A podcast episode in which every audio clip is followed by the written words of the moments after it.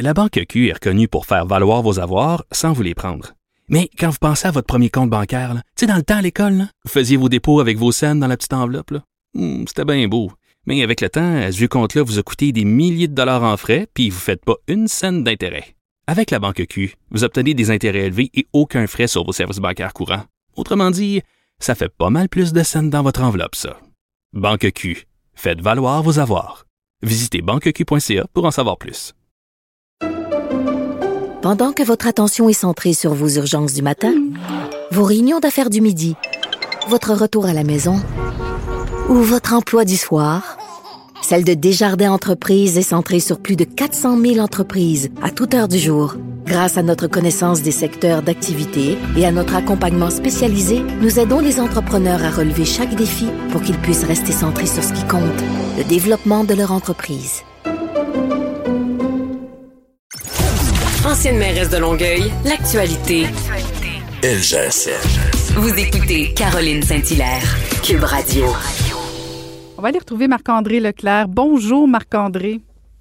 Bonjour Caroline. Contente de te parler. J'ai hâte de t'entendre parce que il, s'en est dit pas mal d'affaires sur la conférence de presse de François Legault cette semaine. Mais en fait, laquelle? Hein? Parce que là, je pense qu'on c'est quasiment, comment on appelle ça, un coup de circuit ou en fait trois, trois conférences euh, de presse cette semaine du gouvernement du Québec. Euh, on confine, on déconfine, on reconfine, changer de côté, vous êtes trompé. Mais là, euh, le, Parti québécois propose de, faire quelques modifications. En fait, ça date de quelques temps, là, de, de, depuis le début, en fait, qui proposait que ce des conférences de presse différentes de la santé publique versus le politique. Euh, toi, tu trouves ça intéressant, Marc-André? Oui, je trouve ça intéressant. Euh, hier, en fin de journée, euh, je reçois le communiqué de presse de, Pascal Bérubé sur changer le format. Puis je pense qu'à la suite du point de presse de mardi 17 h, je pense qu'il y a un changement qui, qui s'impose. Monsieur Legault nous arrive avec des mesures. Euh, on n'a pas vraiment de début de, il n'y a pas de date de début, de date de fin. Dans son discours au début, on ne parle pas de Québec, Lévis, puis Gatineau qui sont en mesure euh, d'urgence spéciale, rouge foncé, zone noire. C'est une question à la fin pour savoir est-ce que ça va être prolongé. Ben là, semble-t-il que ce soir, ça va l'être, malgré qu'à ce moment-là, M. Arruda dit le contraire. Euh, on apprend que certaines zones euh, jaunes ne seront pas accessibles euh, par les gens qui restent dans les zones, dans les zones, dans les autres zones. à un moment donné, là, les gens, quand ils écoutent ça, ils veulent des choses claires. ils veulent, ils vont chercher une information. Si la personne a des enfants puis qui reste ici à Gatineau, bien, veut savoir qu'est-ce qui se passe lundi 12 avec l'école, là, il ne sait pas. la personne qui, qui, qui qui a un cancer, qui veut savoir au niveau de la vaccination, c'est pas clair également. Fait que je pense qu'il y aurait vraiment intérêt. Moi, je trouve pas ça fou l'idée de Pascal Burubé. Peut-être que avant les points de presse, on est au courant des mesures et le point de presse permet de donner des précisions. Ça aiderait les journalistes. Euh, moi, je dois le faire pour mon travail, euh, un peu de faire des résumés des points de presse de M. Legault. C'est pas évident. Euh, il n'y a pas de date de début, pas de date de fin. Également, on joue dans les couleurs. Moi, c'est, je veux dire qu'on change des zones de couleurs, qu'on mette des, différentes mesures, mais là, le rouge du, mardi, c'est plus le rouge du mercredi, puis on ferme un, ferme un bout du rouge, puis un bout, puis l'orange, c'est plus le même orange. Je comprends qu'il y a des variants, je comprends peut-être la transmission est, différente. Euh, maintenant, là, je veux dire, faites une grille de couleurs, mettez les couleurs que vous voulez, mettez les chiffres que vous voulez, vous pouvez changer des, régions, mais là, vous venez jouer dans les zones, dans les couleurs, puis on enlève ça. Fait que vraiment, qui sait vraiment c'est quoi les règles qui sont appliquées dans sa région? Personne. Puis je veux. Puis suite au point de presse de mardi, moi, je, communiquais avec des amis ici en Outaouais, puis également à Québec, puis personne n'avait compris la même chose. Moi, mais là, ils disent qu'on est en zone rouge. Mais là, je leur disais, non, non, on est en zone rouge, mais en plus, tu sais, à Québec, Pagatino, on est en mesure spéciale d'urgence. Et à un moment donné, là, euh, ça fait beaucoup de confusion. Que je pense vraiment, il y aurait intérêt à mettre ça beaucoup plus clair. Parce que je veux dire, tu, peux mettre les meilleures mesures du monde, mais si les gens sont pas au courant ou si les gens ne les appliquent plus, ben ça donne absolument rien. Mais Marc-André, euh, juste que je comprenne bien, parce que la proposition du Parti québécois, c'était que, bon, euh, monsieur docteur Arruda fasse ses points de presse, docteur docteur Legault, oui, monsieur Legault fasse ses points de presse. voilà, le mélange des genres est confirmé. mais mais je, je comprends la demande, mais en quoi ce serait vraiment plus clair, Marc-André? Parce que, techniquement, docteur Arruda est à côté de M. Legault. Je veux dire, il y a juste à s'exprimer puis à aller dire les, les, les règles, tout ça. Parce que moi, ma crainte depuis le début, c'est qu'admettons qu'on a docteur Arruda, je sais pas moi, à 15 heures, puis euh, M. Legault à 15, à 17 heures. Mhm. Euh, Est-ce qu'il n'y a pas risque de confusion de dire on va vouloir mettre les deux euh, en contradiction avec lui, ce qu'il dit versus Ouais, lui? Je, je sais pas, je, je sais pas jusqu'à Ben, quel point ça va le régler plus- le problème de clarification. Ce que j'ai le plus, moi, ce que j'ai le plus aimé dans les propositions de M. Bérubé, est-ce qu'il faut vraiment mettre un à 15 heures, l'autre à 16 heures ou vice-versa? Ça, je suis plus ou moins certain. là. Ils ont décidé d'être ensemble. Ils sont, sont mariés ensemble jusqu'à la fin là, OK, on change pas ça. euh, de la pandémie. Mais moi, je pense que si, avant le point de presse, parce que là, on sait comment ça fonctionne. Les mardis, aujourd'hui, ils se rencontrent vers midi, une heure, l'équipe, la cellule de crise. Puis après ça, dans l'après-midi, là, ça commence à couler les informations.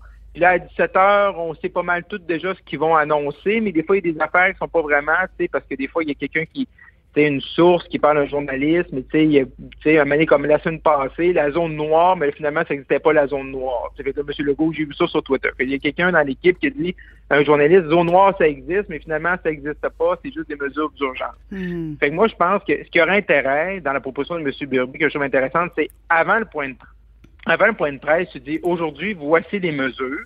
Et le point de presse te permet, après ça, de les expliquer. Faire des briefings techniques, genre, là, qu'on appelle. là, À des briefings techniques un peu plus, puis vraiment qu'on ait ça noir sur blanc Mm-hmm. en commençant. Parce que là, on a souvent le communiqué de presse, puis les mesures vraiment noir sur blanc, une heure ou deux après le point de presse. Fait qu'il y a une zone de flottement. Là. Tu sais, comme quand monsieur, là, un an, monsieur Legault a dit, ben on ferme toutes les entreprises, mais il va y avoir une liste, mais on n'avait pas déjà la liste. Euh, le bureau de M. Monsieur Fitzgibbon a reçu en 4 000 et 5 000 appels de compagnies pour savoir tu sais, si leur entreprise allait être fermée ou ouverte. Fait moi, je pense qu'il y aurait intérêt à dire aujourd'hui, c'est ça. C'est ça qu'on va annoncer à 5 heures.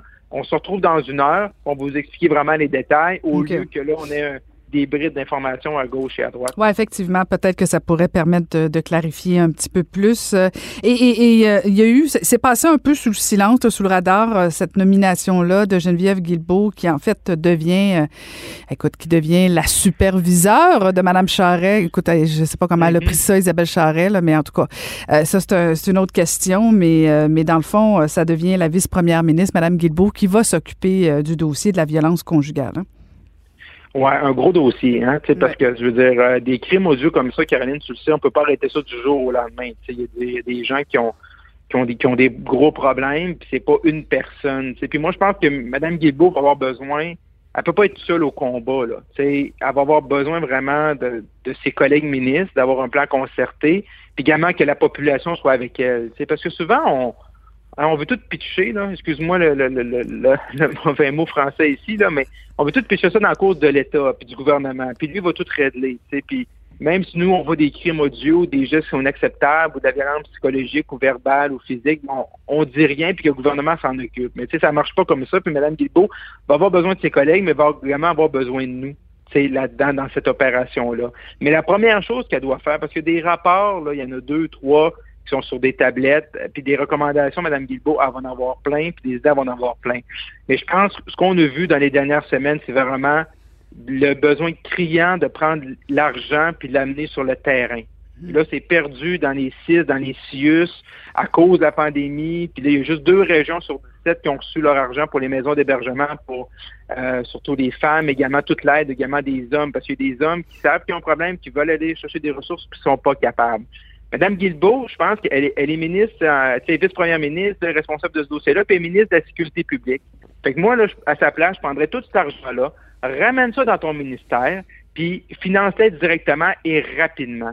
Moi, je pense que la première chose qu'il faut qu'elle fasse. Il faut que dans deux, trois semaines, ça veut commencer son mandat du bon pied, c'est que dans un mois, là, on dise Hey, nous on l'a notre financement. Pas, pas, pas du financement non plus sur un an. Il faut donner c'est des organismes communautaires, il faut que donner de la prévisibilité, il faut que savoir sur deux, trois, quatre, cinq Que ce soit ans. récurrent. Pour hein. pas que des ressources ouais, récurrents, pour pas que des ressources soient embauchées pour un an, puis après ça, tu les, tu les enlèves, puis tu les ramènes, puis tu attends ton financement. Fait, donner un trois ans, quatre ans, cinq ans, vous êtes capable, qui ramène ça dans des programmes faciles, qui enlève ça des CIUS, qui, qui gèrent présentement la vaccination, pour voir comment il y a un engouement ce matin pour les AstraZeneca. Fait, c'est que les CIUS gèrent ça, puis que Mme Guilbault, avec son ministère à elle, parce que je pense que la violence conjugale et féminicide, ça relève de la, sécurité publique, je pense.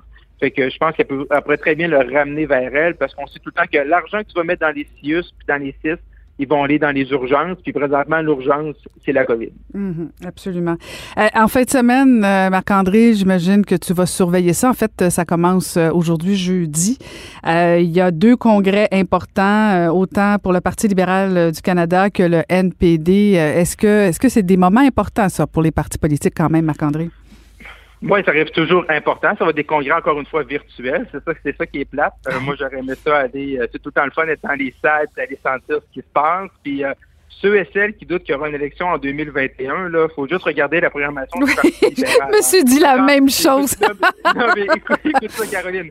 Remporter des courses serrées, être candidat libéral, euh, réussir des activités de financement, préparer votre équipe à la victoire? Donc, euh, pas Des- de- comment de- faire des luttes serrées, c'est très drôle. Ouais, des luttes serrées, ça, j'ai trouvé ça, euh, ça risque d'être un panel intéressant. Et ce qui retient un peu l'attention également, c'est euh, vendredi soir, 19h, c'est l'ancien gouverneur de la Banque du Canada, Mark Carney, qui a tout le temps été vu comme un, un futur chef libéral, euh, qui, qui a fait son apparition dans les médias sociaux euh, dernièrement. Et qui devrait être sans doute un candidat pour Justin Trudeau, donc il va être un peu, c'est pas un discours, c'est juste une conversation avec euh, une députée libérale, une ancienne journaliste, donc ça va être de, la région de Toronto. Donc, être intéressant de voir. Peut-être qu'il va nous faire une grande annonce à ce moment-là.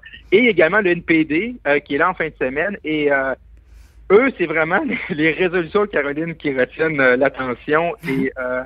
Euh, euh, euh, On n'est pas le public cible, je pense, Marc-André. On n'est pas le public cible. Non, non, non, non, euh, écoute ça. Abolir les milliardaires, nationaliser l'industrie automobile, boycotter Israël, abolir l'armée, transport en commun gratuit, euh, mettre le symbole autochtone sur le drapeau canadien, annuler, annuler la dette aux étudiants, la semaine de travail à 32 heures par semaine et euh, un gros morceau de tarte aux pommes avec ça et ça va être complet.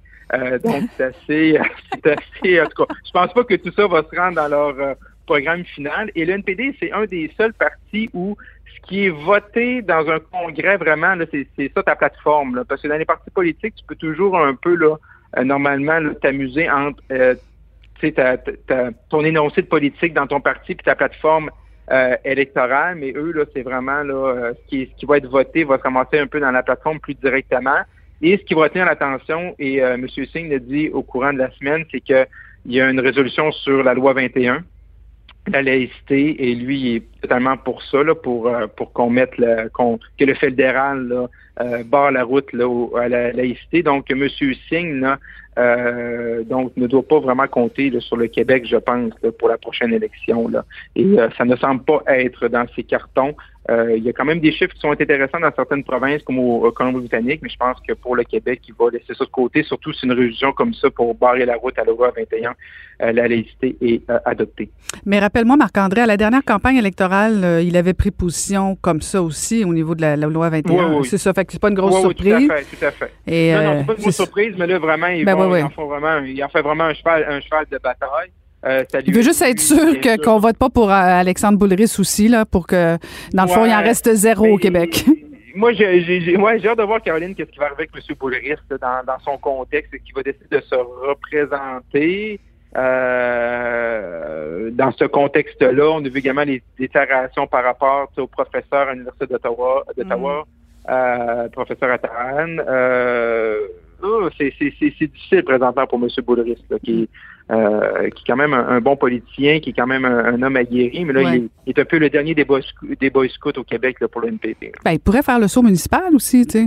On a déjà Ben vu ça, oui, du monde au fédéral s'en aller au municipal. Oui, oui, déjà vu ça, mais de- dans les deux sens. Euh, également, oui, municipal ou même euh, provincial avec Aussi. Québec solidaire 2022. Ça peut Ben être. oui. euh, il y a d'autres, il y a d'autres places pour lui que M. Boulris pourrait euh, rayonner. euh, parce que présentement, je pense que ça va être un contexte plus difficile pour lui que même que 2019. là. Excellent. Ben, merci beaucoup, Marc-André. Euh, on peut te lire dans le Journal de Montréal, Journal de Québec. Et on peut aussi te suivre avec beaucoup de plaisir à la joute. Merci, Marc-André. Merci. Bye bye. Bye bye.